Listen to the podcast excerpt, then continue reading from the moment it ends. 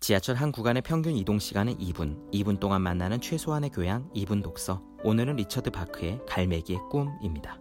어린 왕자를 쓴 생텍쥐페리가 비행기 조종사였던 것처럼 리처드 바크도 공군 출신의 조종사.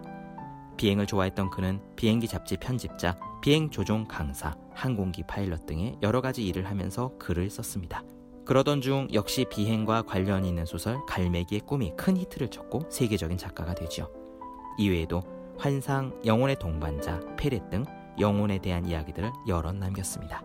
한때 초등학교 권장 도서로 널리 읽히던 갈매기의 꿈, 높이 나는 새가 멀리 본다는 문장 때문에 열심히 노력하면 좋은 대학에 가고 성공할 수 있다는 뜻으로 받아들여졌지만 갈매기의 꿈에 담긴 메시지는 훨씬 깊습니다.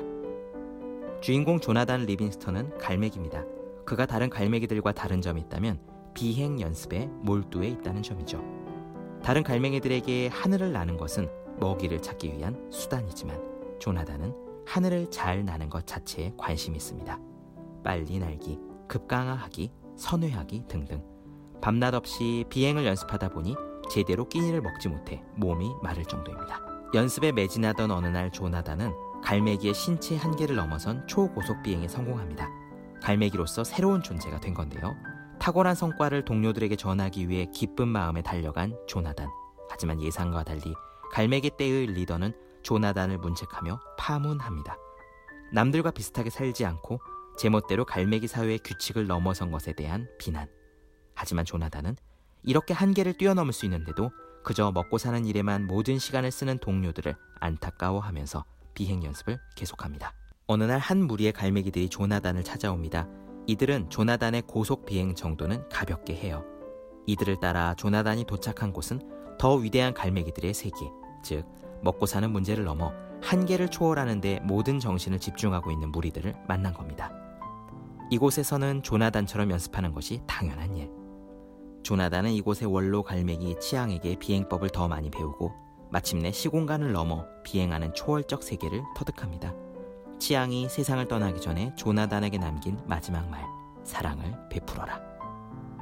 조나단은 자기처럼 비행에 관심이 있는 젊은 갈매기들이 있을 거라는 생각에 고향에 돌아옵니다.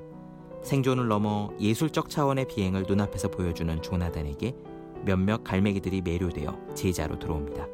조나단은 그들에게 우리는 한계라고 생각하는 것을 뛰어넘을 수 있으며 우리 존재는 더 위대한 차원으로 나아갈 수 있다는 것을 가르쳐 준 뒤에 빛과 함께 사라집니다. 갈매기의 꿈은 단지 더 열심히 노력하면 더 성공할 수 있다는 메시지로 읽히기에는 아까운 책입니다. 먹고 살기 위해 하늘을 나는 것이 아니라 하늘을 나는 것 자체가 삶의 목적이라는 조나단의 이야기는 먹고 살기 위해 삶을 살아가는 것이 아니라 삶을 제대로 살아가는 것 자체가 우리 삶의 목적이라는 사실을 넌지시 일깨워집니다.